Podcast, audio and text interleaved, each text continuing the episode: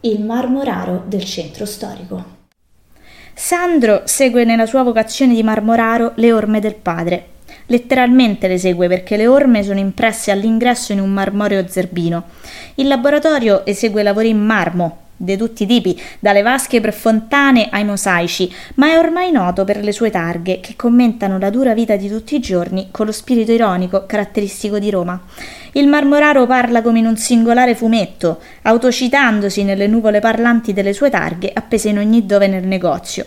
Ma se avete una frase inedita, prenotate una targa su ordinazione, perché no? C'è da dire che le loro fanno ridere. Oh, le tue non so se fanno ridere. C'è pa provare.